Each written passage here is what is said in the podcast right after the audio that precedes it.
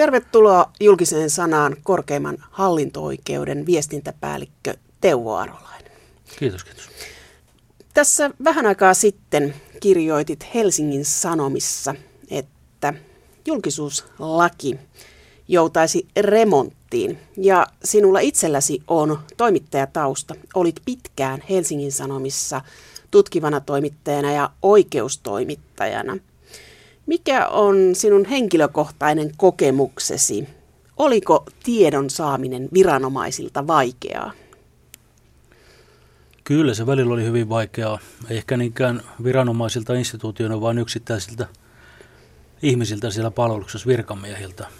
Monella oli, oli pelkoa siitä, että tulee luovutettua jotain, mikä ei kuuluisi julkisuuteen.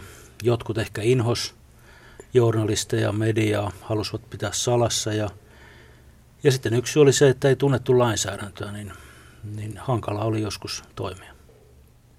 Kuinka monta kertaa jouduit vetoamaan julkisuuslainsäädäntöön, että asiakirjat ovat julkisia ja niiden päällä ei voi istua? No mitä pitemmälle niitä hommia teki, niin sitä useammin. Huomasin jossain kohtaa, että se on tarpeetonta ja tylsää ruveta väittelemään niiden yksittäisten virkamiesten kanssa. Ei sitä vaan suoraan sitten pyysi sen kirjallisen päätöksen ja ja tota, valitusosoitukset ja niin poispäin. Ja lähti sitten sille tielle. Mikä Teuvo Arolainen sun kuva on siitä, että suojeliko nämä virkamiehet itseään vai organisaatiota? Ehkä suurin syy oli se, että todella tämä laki on vaikeaselkoinen, sitä ei tunnettu ja, ja sitten jos virkamies ei ole siellä oman organisaation hierarkiassa kovin korkealla, niin ei ehkä ollut uskallusta tehdä sitä julkisuuspäätöstä voiko sanoa, että joku viranomainen olisi toista pahempi, että on tiettyjä paikkoja, mistä on todella nihkeitä saada tietoa median? Voisi sanoa, mutta mun kokemukset on nyt sen verran monen vuoden takaa jo, että tilanne on voinut muuttua. En, en nyt ehkä halua ruveta niitä nimeämään, mutta jokainen, joka on, on julkisuuslakiin vedoten pyytänyt eri viranomaisilta tietoja tai asiakirjoja nähdäkseen tai, tai kopioksi, niin, niin varmasti on törmännyt samoihin asioihin aika monessa paikassa. Jyväskylän yliopisto teki tutkimuksen tässä vähän aikaa sitten, muutama vuosi sitten siitä, että miten julkisuuslaki toimii. Ja ne törmäsivät siihen, että mm, viranomaiset vaati selvitystä pyytäjältä. Törmäsitkö toimittajana siihen, että sinulta vaadittiin selvitystä siitä, että mitä olet tekemässä? Kyllä, monta kertaa, monta kertaa niin kun kysyttiin, että miksi haluat tämän tiedon ja eikö tämä riitä. Ja sekin tuli vastaan, että riippuen siitä, että mitä tiedotusvälinettä edusti, niin, niin kohtelu oli erilaista. Isojen mediatalojen tunnettujen Hesari ja Yle ja niin poispäin toimittajia kohdeltiin eri tavalla kuin jonnekin muiden, muiden lehtien edustajia esimerkiksi. Millä tavalla eri tavalla? Oliko kohtelu parempaa vai huonompaa? No se oli asiallisempaa ja, ja parempaa usein. Mä muistan joidenkin Seiskan tai Alibin tai Hymyn toimittajien valitellen sitä, että heille tietoja luovutettaessa niin arvioitiin paljon tarkemmin sitä, että miten sitä käytetään, minkälaisia juttuja tehdään, kun jos annetaan Hesarin tai Ylen toimittajalle. Ja, ja julkisuuslakihan lähtee siitä, että ei, ei virkamies tai viranomainen saa tiedustella sitä käyttötarkoitusta. Ei se välttämättä saisi tiedustella, kuka kysyy. Tämä on aika erikoinen tilanne median kannalta, mutta sitten on myös semmoinen, että Tuomo Pietiläinen, Helsingin Sanomien tutkiva toimittaja, sanoi, että joissakin paikoissa oli ohjeistettu jopa hänet nimeltä, että jos hän kysyy, niin pitää ainakin viivytellä tietojen antamista. Sitä en tiedä, onko tämmöistä mustaa listaa missään ollut. Siihen on vaikea sanoa mitään. Professori Olli Mäenpään mukaan hän myös on todennut sen, että viranomaisilta on saatavissa tylyä kohtelua.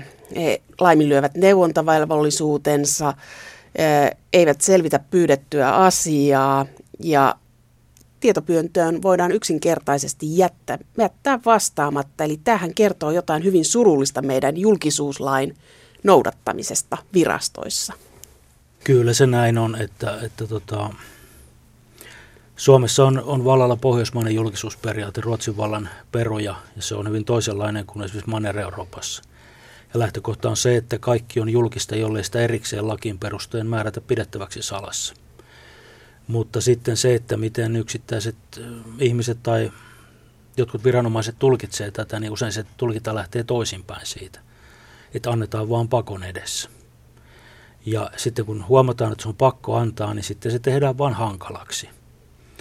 Esimerkiksi niin, että sanotaan vain ensin, että, että ei me tätä anneta. Ja katsotaan, että lähteekö ihminen valittamaan tai vaatimaan sitä. Tai viivytellään sen, sen vastauksen antamisen kanssa niin, että se tiedon, ajantasaisen tiedon merkitys katoaa. Tämmöisiä pikkujekkuja on. Ulkoministeriössä oli aikanaan semmoinen arkistohoitaja tai arkiston päällikkö, joka kerran varmaan oli 8-9-luvun taitetta, ehkä 90-luvun alkuisessa seminaarissa. Hyvin iloisesti kertoi, että, että tuota, yhdessä vanhassa julkisuuslainsäädännön oppikirjassa, oikeustieteellisessä oppikirjassa oli lueteltu kymmenkunta viranomaisten useimmin käyttämää temppua, millä voidaan viivyttää se julkisen tiedon antamista. Niin tämä arkisto, arkistomies sanoi hyvin iloisesti siinä, että minä olen käyttänyt niitä kaikkia. Tämä demokratiasta. No, No, mutta toisaalta sitten UM, ulkoministeriö kuuluu siihen kategoriaan, että sotilasasiakirjat, ulkopoliittiset asiakirjat, sitten on yksityisyyden suoja tai tietosuoja koskevat asiakirjat ja on viranomaisia, joilla on vaitiolovelvollisuus, niin ulkoministeriössä on ilmeisesti aika helppo sulkea papereita kaappeihin. No siellä on ihan yhtä helppoa kuin missä tahansa muualla, että jokaisen salassapidon pohjalla täytyy olla niin kuin – lainsäädäntö, siihen täytyy olla aito syy. Sen täytyy perustua lakiin sen päätöksen. Ja ulkoasianhallinnossahan se on tavallaan ymmärrettävää, niin kuin diplomaattiset kysymykset, ulkoasian suhteet, ne on julkisuuslakiin kirjattuna jo pidettävä salassa. Wikileaksen syntyi juuri siitä, että kaikki tämä massa tuli julkisuuteen. Et on olemassa siis totta kai ihan semmoisia selviä, hyväksyttäviä, yleisesti niin kuin – tunnustettuja tarpeita salata, esimerkiksi ihmisten terveystiedot. Mutta sitten on paljon sellaista, jossa, jossa voitaisiin miettiä, että pitäisikö julkisuutta laventaa, salassapitoa kaventaa. Ja sitten vielä näidenkin ulkopuolella kysymys siitä, että miten yksittäisessä tapauksessa sovelletaan ja miten, miten toimitaan, menetellään. Mistä puhutaan, kun puhutaan julkisuuslainsäädännöstä? Siinä puhutaan tietysti perustuslain 12 pykälästä, jossa on määritelty julkisuusperiaate. Eli että kaikki viranomaistoiminnan tieto ja aineisto on julkista, jos ei erikseen ole salassa pidettäväksi sitä määrätty. Ja sitten sitä alemmanasteisesta normistosta, jossa on tietysti julkisuuslaki, eli laki viranomaistoiminnan julkisuudesta, tuomioistuinten, eli yleisten tuomioistuinten ja toisaalta hallintotuomioistuinten julkisuuslait. Ja sitten sinne aika lähelle tulee myös henkilötietolaki ja näitä, näitä tota, täsmentävät asetukset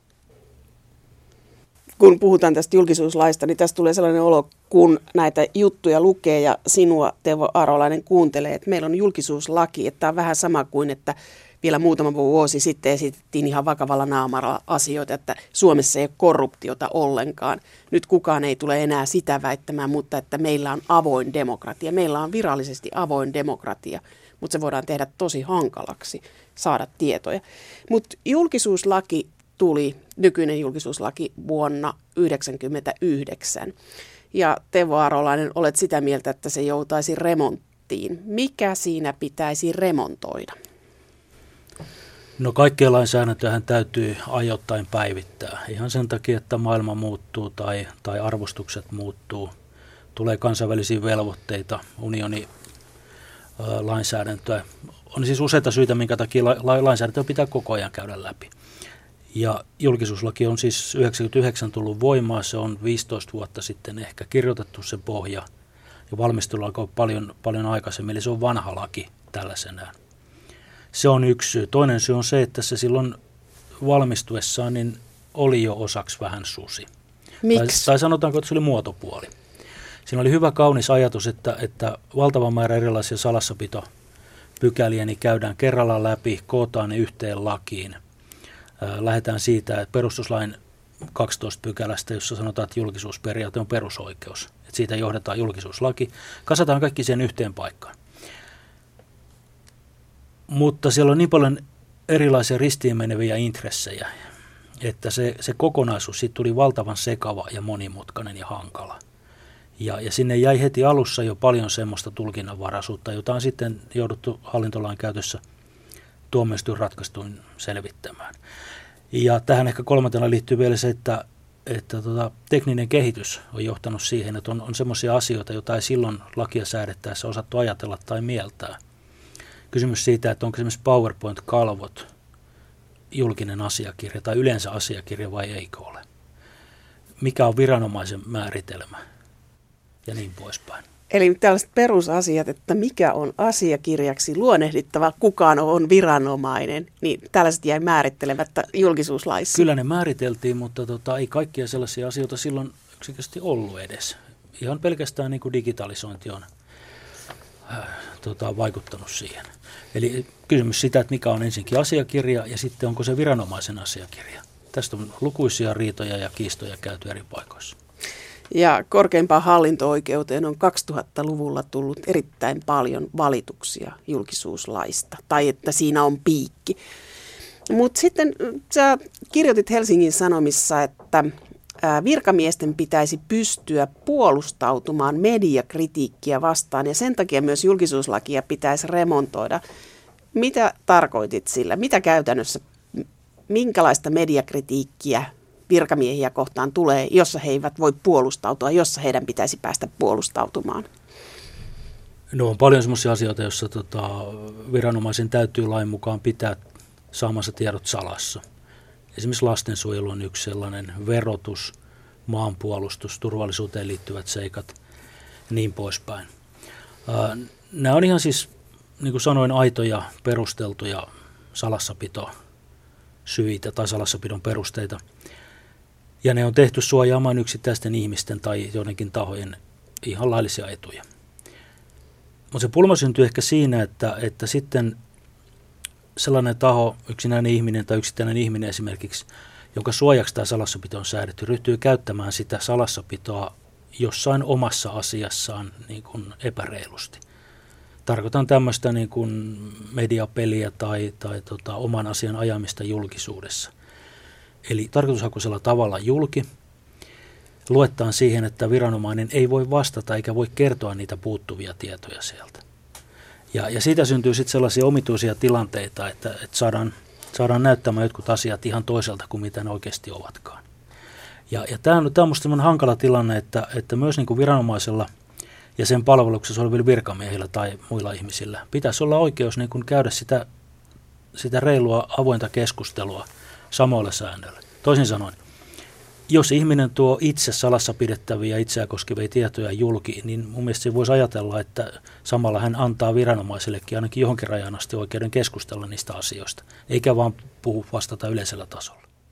No tässä, tämä on huono analogia, mutta silti, että jos puhutaan esimerkiksi poliitikkojen julkisuudesta, niin, niin on otettu sellainen käytäntö, että jos kerta itse avaa vaatekaappinsa, niin se on sitten avattu, että sen jälkeen on turha sanoa, että media menee liian pitkälle, että tässä, jos toinen käyttää avioero, lastensuojelu, terveysasioissa, kertoo itsestään, niin sitten on turha valittaa, jos se virkamies tulee julkisuuteen sen kanssa koska se viranomainen voi kertoa todellisia asioita.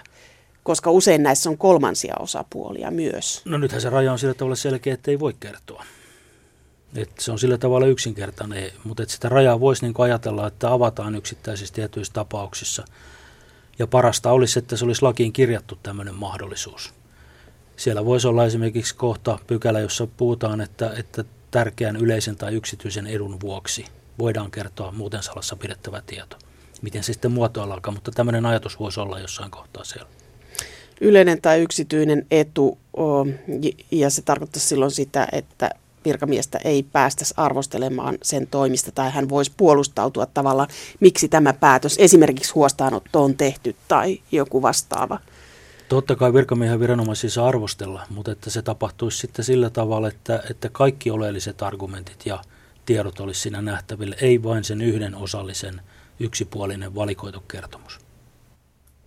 Tämä on aika riskialtis alue ja tämä on vaikeasti määriteltävä. Jos ajattelee tällä hetkellä, mikä mediaa kiinnostaa, niin rikoksissa kiinnostaa enemmän rikoksen uhri kuin rikoksen tekijä.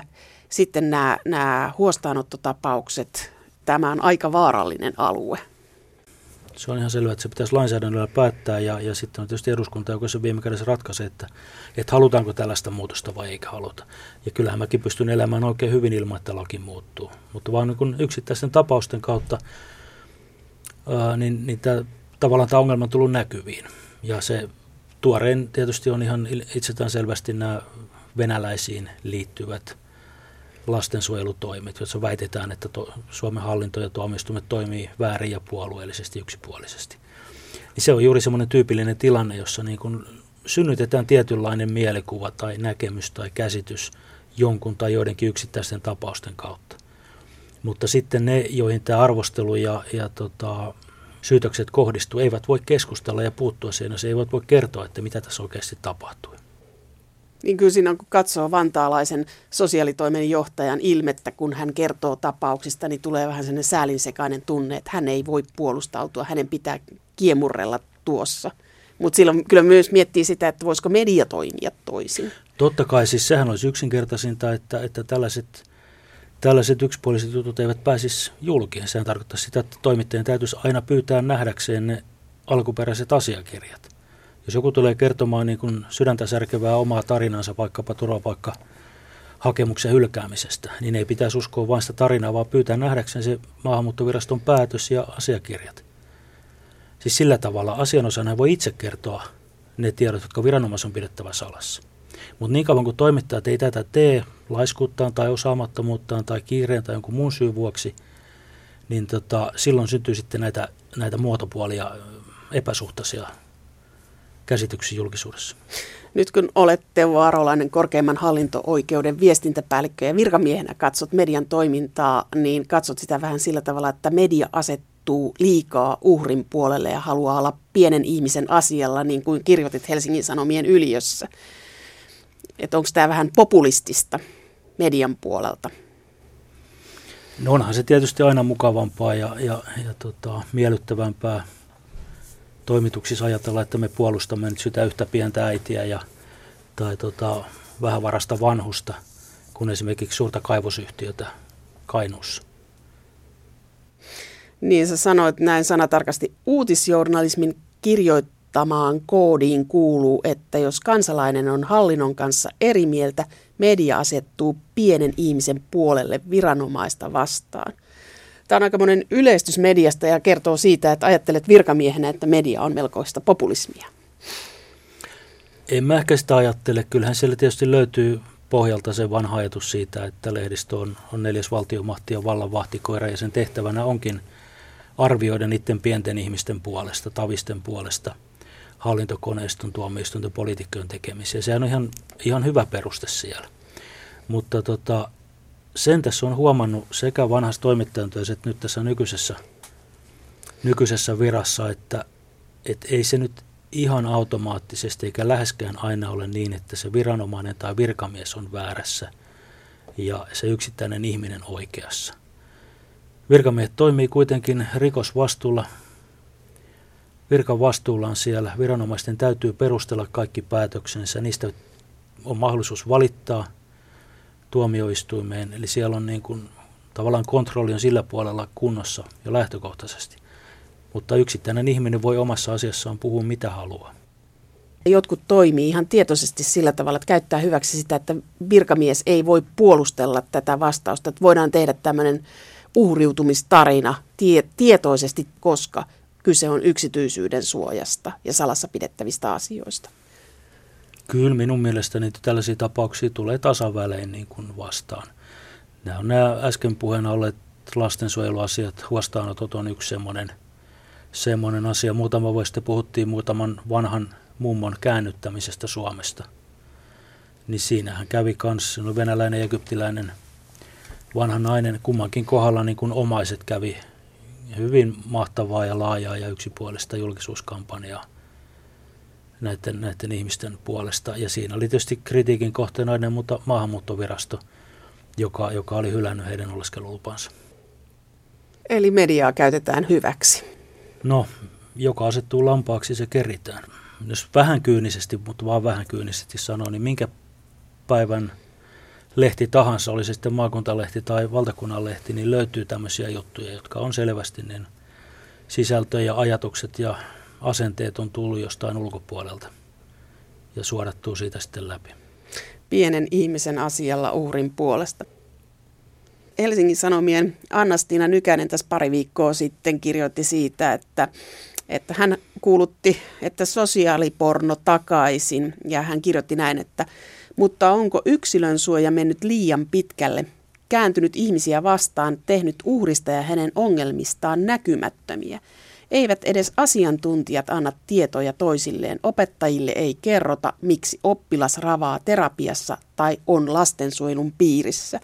Huostaanotot herättäisivät vähemmän epäilyä, jos kerrottaisiin vaikkapa 20 tyypillistä tekoa, jotka edeltävät lastensuojelutoimia. Sanottaisiin, että näistä toteutuu tässä tapauksessa neljä, mutta emme kerro mitkä. Puistelit Teo Aralainen päätäsi. Kyllä, tuossa, tota, no tietysti vähän kärjestetysti, mutta on tuossa kova ydin tuossa Anastinan kirjoituksessa. Mulle tuli mieleen, että joku aikaista aamulehdessä taisi olla juttu. Joku pohti sitä, että on menty tämmöiseen hellallittasyhteiskuntaan, että kenestäkään ei saa sanoa niin kuin pahasti eikä kenellekään saa huomauttaa mistään, koska sitten voi tulla paha mieli ja sitten pitää saada sairauslomaa ja terapiaa ja, ja niin poispäin. Ja, ja tota, jutun kirjoittaja oli sitä mieltä, että no jos ihminen törmäilee liikenteessä, niin sille voi sanoa, että sä olet törmäilijä siellä. Tai jos se haisee viinalle töissä, niin sille pitää sanoa, että nyt hei, lopeta toi. Et siinä on ehkä vähän tämmöistä, että suvaitaan ehkä vähän liikaa joka asiassa. Asiat pitäisi kertoa niin kuin ne on ja sitten toiselta puolelta sitten, mitä sitten tapahtuisi, jos kerrottaisiin, niin se voisi olla vieläkin julmempaa. Korkeimman hallinto-oikeuden viestintäpäällikkö Teuo Arolainen. Meillä on laaja julkisuuslaki ja meillä on hyvä tietosuoja. Onko julkisuuslailla ja tietosuojalla ristiriitaa, jos ajattelee sitä median kannalta? Yksittäisissä tapauksissa kyllä.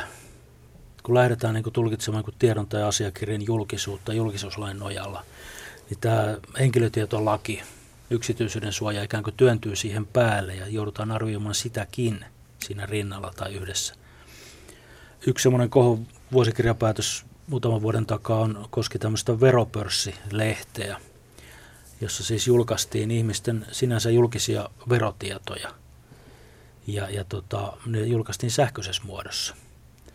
Se, että ne paperilla saatiin julkaista, niin kuin ennen vanhaa oli verovirkailijat teki rahaa myymällä näitä, näitä tota, veroluetteloita, niin nyt kun laitettiin sähköiseen muotoon, niin piti miettiä, että syntyykö siitä henkilörekisteri. Eli, eli tämän kaltaisia asioita siellä tulee vastaan. Mutta tietosuoja ja julkisuuslaki, että jos ajattelee, että meillä on julkisia asiakirjoja ja sitten saadaan tietoja eri rekistereistä. Ja yksi virkamiesten tapa estää tiedonsaanti on se, että rekisterit on hajalla. Mutta nykyään käyt, media voi käyttää esimerkiksi tällaista keinoa, että joukkoistetaan joku juttu. Vielä ei ole sellaista ollut, että, että olisi mietitty, että meneekö tämä yksityisyyden suojan tai ää, rekisterin julkisuuden yli, että joukkoistetaan jotkut, vaikka pari aineistoa yhdistetään ja pannaan yleisö tekemään työ. En mä usko, että joukkostaminen siihen vaikuttaa ja, ja täytyy muistaa, että henkilötietolaissa on median toiminnalla journalisteilla on poikkeuksia muista. Eli aikanaan kun sitä lakia säädettiin, niin haluttiin pitää toimitukselliset arkistot, siis vanhanaikaiset leikiarkistot, nykyiset digitaaliset arkistot, se henkilötietolain ulkopuolella, koska nehän olisi väistämättä pitänyt todeta henkilörekistereiksi. Ja, ja sitä kautta niin kun jätettiin tämmöisiä poikkeusoikeuksia median toiminnalle silloin, kun kysymys on journalistisesta tiedonhankinnasta ja, ja työstä. Ja, ja se on sitten tulkittu pitemmän päälle niin, että journalistilla on oikeus saada sähköisessä muodossa henkilörekisterejä, on oikeus tehdä niitä omassa työssään ja pitää niitä säilössä, kunhan ne on vain asianmukaisesti suojattu ulkopuoliselta ja näin. Et en mä ehkä tässä näe sen suurempaa ongelmaa. 2000-luvulla on tullut yhä enemmän valituksia korkeimpaan hallinto-oikeuteen julkisuutta ja tietosuojaa koskevista asioista. Niin voiko Teo Arolainen sanoa, että niissä olisi jotain erityispiirteitä tai mikä on yleispiirre näissä valituksissa? No kun julkisuuslaki, nykyinen laki tuli 99 loppuvuodesta voimaan, niin, niin muutama vuosi siitä eteenpäin, niin alkoi kohossa semmoinen selvä nousu näissä asioissa. Tarkoittaa sitä, että kun ensin oli hallinnossa tehty niitä päätöksiä, sitten oli valitettu alueelliseen hallinto-oikeuteen. Ja kun ne ylttivät kohoon joskus 2001, niin siinä oli monta vuotta. Näitä asioita oli paljon. Siis sekä absoluuttisena lukuna että verrattuna aikaisempiin ja, ja myöhempiin vuosiin. Ja, ja se kertoi siis, että oli paljon soveltamisongelmia. Ja, ja mitä siellä nyt sitten useimmiten tuli vastaan, niin kysymys esimerkiksi siitä, että mikä on asiakirja, mikä on tota, viranomaisen asiakirja, miten erottaa salassa pidettävä tieto julkisesta tiedosta, miten perustella kielteinen päätös. Näitä on hyvin paljon, että on huonosti perusteltu se, ettei vaan anneta jotain tietoa. Kun mä katsoin noita tietoja, niin siellä on enemmän kyllä niin kuin yksityisiltä kuin esimerkiksi medialta. Kertooko se siitä, että medialla olot on hyvin, että media tekee aika vähän näitä valituksia virkamiesten toiminnasta? No, täytyy muistaa se, että, että yleisöjulkisuus ja asianosaisjulkisuus on kaksi eri asiaa. Että asianosaisella on aina laajempi oikeus saada itseään koskevia tietoja kuin kenellä tahansa. Ja, ja, ja se selittää, että siellä on paljon yksityisiä ihmisiä, jotka hakee esimerkiksi omaan uh, terveyteensä tai sosiaaliasioihinsa tai muihin tällaisiin liittyviä tietoja. Että se on oma luokkansa. Sitten kun mennään yleisöjulkisuuden puolelle, niin siellähän kyllä journalistit on tehnyt aika paljon valituksia. Ja journalistien valituksista on syntynyt huomattavan paljon näitä vuosikirjapäätöksiä, siis ennakkoratkaisuja, prejudikaatteja siitä, miten lakia pitää tällaisessa tilanteessa tulkita. Se, mitä sieltä kyllä näkyy, niin siellä on oikeastaan vain semmoinen puolen kymmentä toimittajaa, jotka on tehnyt näitä. No siitä voi joku sitten päätellä, että eikö muut jaksaa, ehdi, viitsi, osaa, ymmärrä, halua valittaa. Mutta nämä muutamat on, on toiminut hyvin menestyksellä siellä. Teuvo Arolainen, mikä sun mielestä olisi sellainen tapaus, joka on niin kuin huomattava ennakkotapaus? Löytyykö tämän kymmenen vuoden ajalta? No kyllähän meillä on tullut tota, esimerkiksi maataloustuet on tullut julkiseksi toimittajan valituksen kautta. Se on aika semmoinen iso asia. Suomen Pankin johtokunnan keskustelupöytäkirjat on tullut eduskunnassa. Niin molemmat taisi olla Olli Ainolan käsittelemiä olla, juttuja. Eduskunnan tota, kansliatoimikunnan liput ja laput, kuitit, esimerkiksi kansanedustajan taksilaput on muistaakseni käynyt kohossa – Tiitisen lista on käynyt kahteen kertaan siellä. Eikä vieläkään sitä saada. Koska me saadaan Tiitisen no, lista? Se on eri asia, että mitä mieltä sen päätöksen lopputuloksesta on, mutta se on oikeudellisesti ne on ollut merkittäviä ratkaisuja. Joo, varmaan Tiitisen lista tulee vielä uudemman kerran.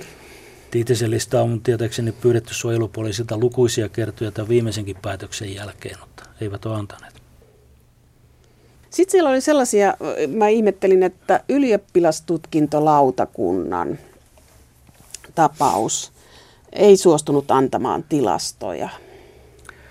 Se oli mielenkiintoinen siinä. Siis tuomioistuin velvoitti luovuttamaan ne sähköisessä muodossa ne, ne tietyt aineistot. Ja ylioppilastutkintolautakunta tekisi mieli sanoa, että niskotteli hyvin pitkään. Ja, ja siinä kaikesta päätellen, niin kysymys oli niin tarkoitus hakuisesta salaamisesta. Et ei vaan haluttu antaa niitä tietoja, jotta ei tehtäisi näitä kouluvertailuja.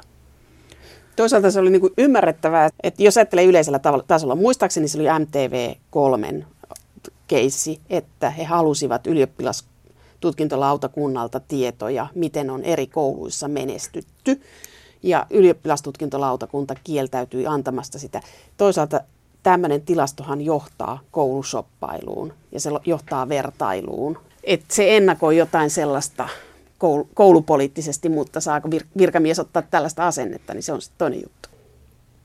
No tässä on nyt yksi näitä, näitä julkisuuslain ydinasioita se, että, että onko joku tieto tai asiakirja julkinen, se on yksi kysymys, siitä säädetään lailla.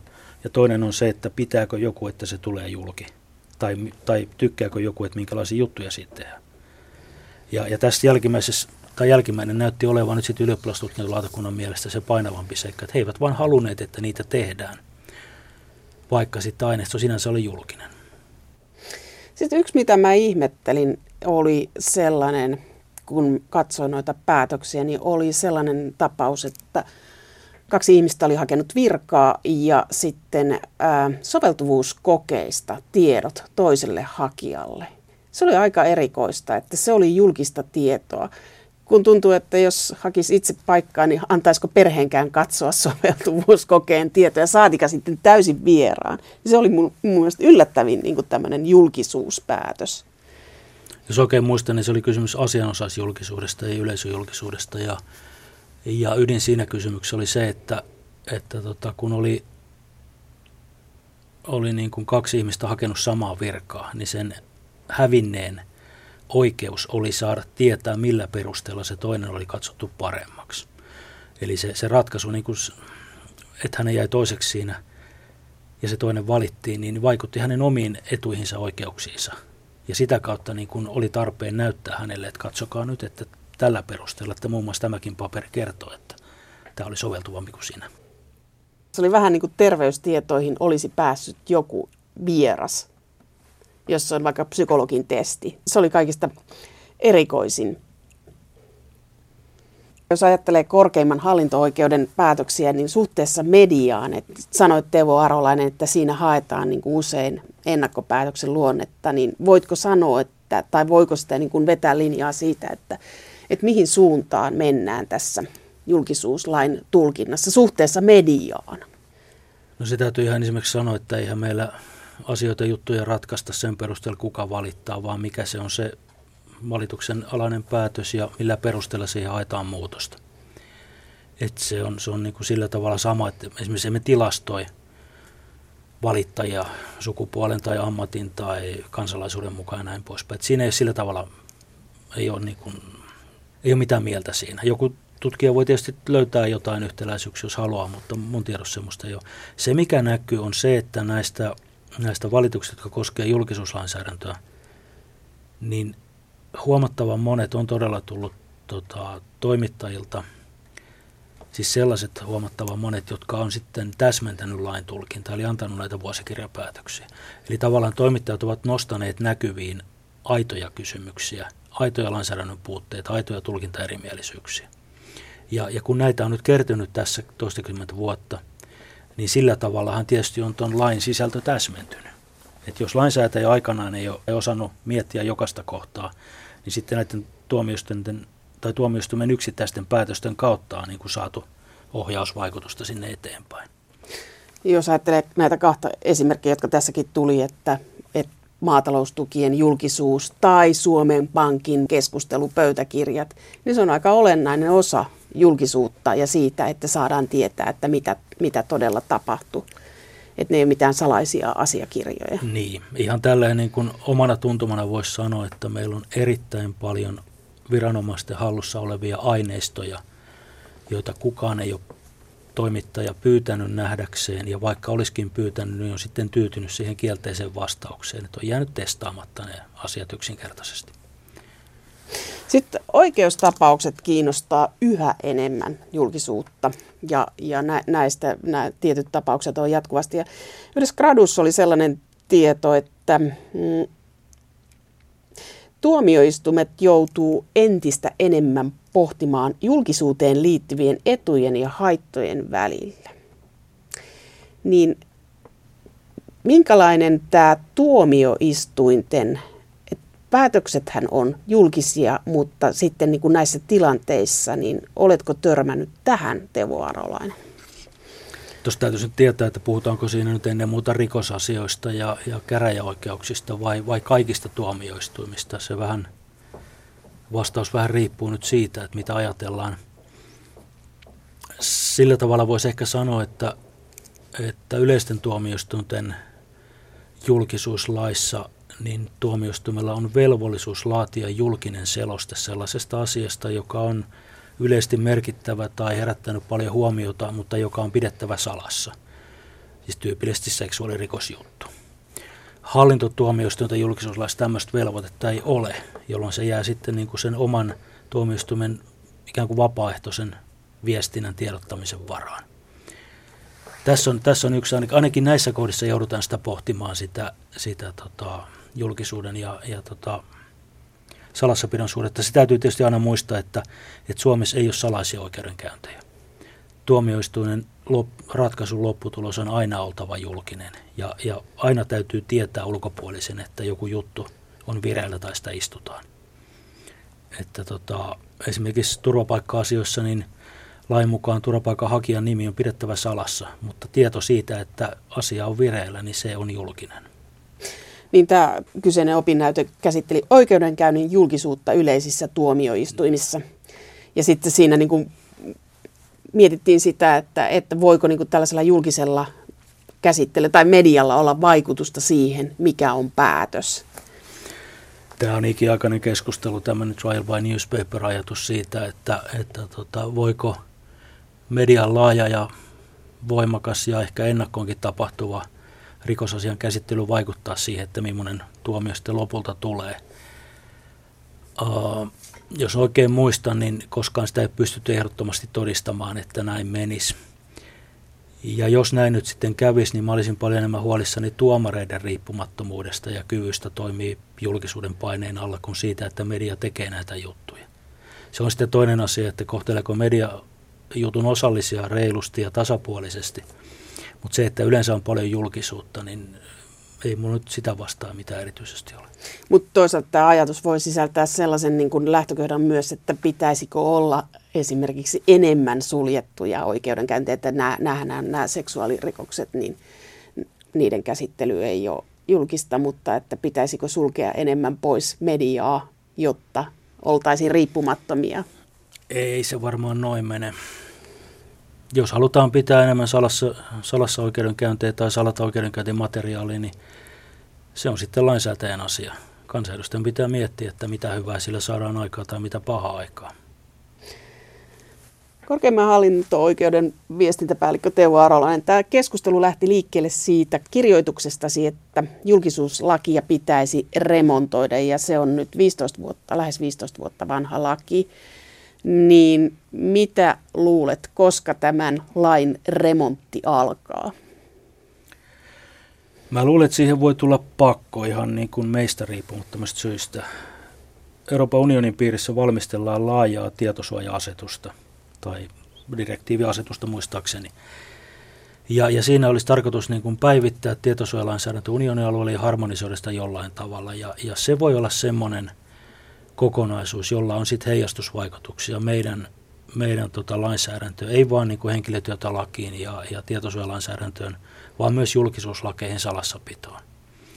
Ja tota, se on semmoinen, mikä voi niin kuin pakottaa ihan meistä riippumattomista syistä. Mutta niin kuin aikaisemmin sanoin, niin, niin muuten tämä kyllä sietäisi jonkunlaisen päivityksen kyllä. Se ei tarvitse tämän hallituksen ohjelmassa olla tämä, että ehkä me joudutaan vielä pari vuotta odottaa. Seuraava eduskunta käy käsiksi julkisuuslakiin. Sehän voisi olla vaikka va- vaaleissakin keskustelun aiheena. Mutta heittäydy ennustajaksi, mitä julkisuuslaille tulee tapahtumaan. No mä toivoisin, että se tulisi selkeämpi ja yksinkertaisempi. Tarkoittaa ainakin sitä, että, että korkeimman hallinto-oikeuden aika laaja oikeuskäytäntö niin kuin luettaisiin ja otettaisiin tuossa mukaan. Toivon, että sinne otettaisiin, jos semmoisen uudistuksen lähdetään, niin, niin myös tekninen kehitys ja uudet viestintävälineet ja muut tällaiset pilvipalvelut, mitä kaikkea nyt vaan onkaan, otettaisiin huomioon määriteltäessä viranomaista ja asiakirjaa ja tietoa ja niin poispäin. Ja jotenkin mä myös toivoisin, että se pitkä salassa pidettävien asioiden poikkeuslista, oliko se nyt 24 pykälä vai mikä, niin sitä vähän karsittaisiin. Siellä on jotain semmoisia asioita, mitä mä en oikein koskaan ymmärtänyt, että miksi ne pitää pitää salassa. Esimerkiksi asianajajien kurinpito, miksi se on salattava tieto. Ehkä sitten semmoinen hurskas toive voisi olla niin kuin yleisempi miettiminen, että mitä tässä yhteiskunnassa täytyy salata ja miksi.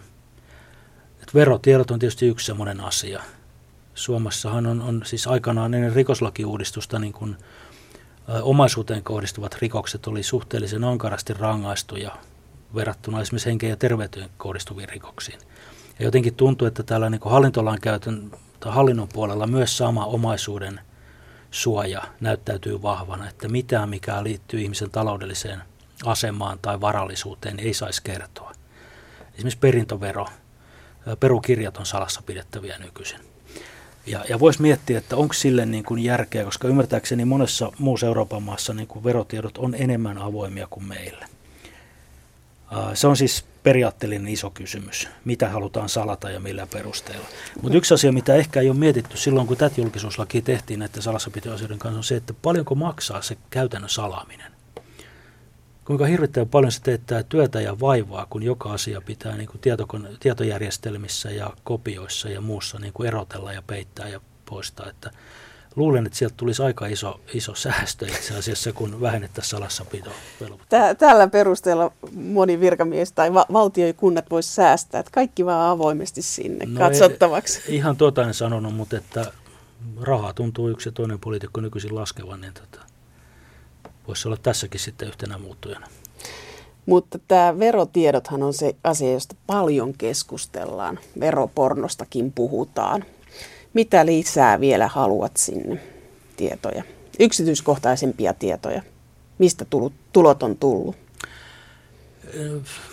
No jos mä sanon esimerkiksi se, että jos ihminen valittaa tai yhteisö valittaa verotuksestaan, jos pörssiyhtiö valittaa korkeampaa hallinto-oikeuteen arvonlisäveron määräämisestä tai, tai ennakkoperinnästä, niin minkä takia se pitää olla siellä tuomioistumissa salainen?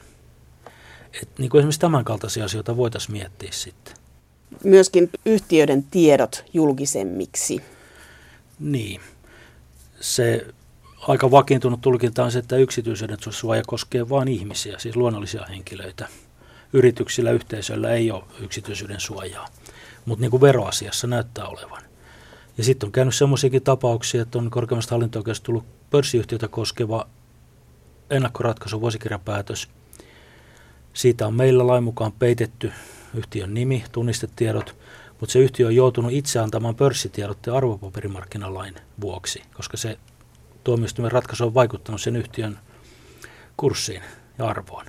Niin siis syntyy tämmöisiäkin omituisia tilanteita sitten jossain kohtaa. Asfalttikartellin kohdalla Lemminkäinen joutui antamaan pörssitiedotteen jo ennen kuin kohon päätös oli julkinen. Eli eri luukulla eri, eri käytännöt.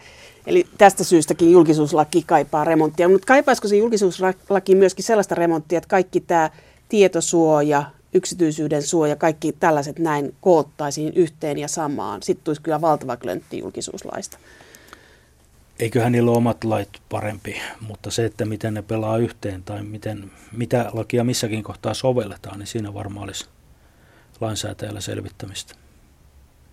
Ollaanko julkisuuslaista ylipäätään lainsäätäjien kohdalla eduskunnassa kiinnostuneita? En mä ainakaan mitään yleisempää keskustelua huomannut. Et tietysti tässä vaaliraha-jutun yhteydessä moni poliitikko niin kun oli sitä mieltä, että hyvä, että asiat selvitetään ja annetaan nyt poliisin rauhassa tutkia ja emme voi kertoa mitään tästä. Eli siinähän tavallaan niin rivien välissä nojattiin salassapitoon. Ja, ja jossain kohtaa vaaditaan asioita julkiseksi. Mutta mä en ole huomannut, että poliittisessa keskustelussa julkisuuslaki olisi mitenkään erityisesti otettu esiin. Mikä median kannalta tässä on avainkysymys? No nykytilassa on tietysti se, että, että media voisi osata paremmin julkisuuslainsäädännön ja myös hyödyntää sitä – toimeliammin. Jos tätä lakia ruvetaan korjaamaan, niin, niin tietysti media varmaan kiinnostaa se, että lisääntyykö salassapito jossain kohtaa sen sijaan, että se vähenisi. Totta kai salassapidolla on aina puoltajansa ja on, on ihmisiä ja yhteisöjä ja etujärjestöjä sun muita, joiden oman edun vuoksi olisi mukavaa, että jotkut asiat eivät enää olisikaan julkisia, ainakaan niin helposti kuin aikaisemmin. Että se on, se on tietysti semmoinen, koska totta kai salassapidolla on aina puoltajansa ja on, on ihmisiä ja yhteisöjä ja etujärjestöjä sun muita, joiden oman edun vuoksi olisi mukavaa, että jotkut asiat eivät enää olisikaan julkisia, ainakaan niin helposti kuin aikaisemmin. Mutta eurooppalainen suuntaus tai EU-suuntaus menee kohti avoimempaa. Pohjoismainen julkisuuslainsäädäntö on laajempaa kuin esimerkiksi Keski-Euroopassa koko Euroopasta on vaikea puhua, siellä on niin monenlaisia käytäntöjä. Jos puhutaan unionin maista, niin siellä julkisuuslainsäädäntö on, on toisenlainen kuin meillä ja, ja, ja tota, viranomaistoiminnan julkisuus on paljon kapeampaa. Mutta sitten siellä on toisaalta rakentunut semmoinen, sanottaisiko avoimuuden kulttuuri tai vuotojen perinne, jolloin asiat kuitenkin tulevat julki. Suomessa ja Ruotsissa on lähdetty siitä, että siitä säädetään lailla ja, ja se on sillä tavalla selkeämpää.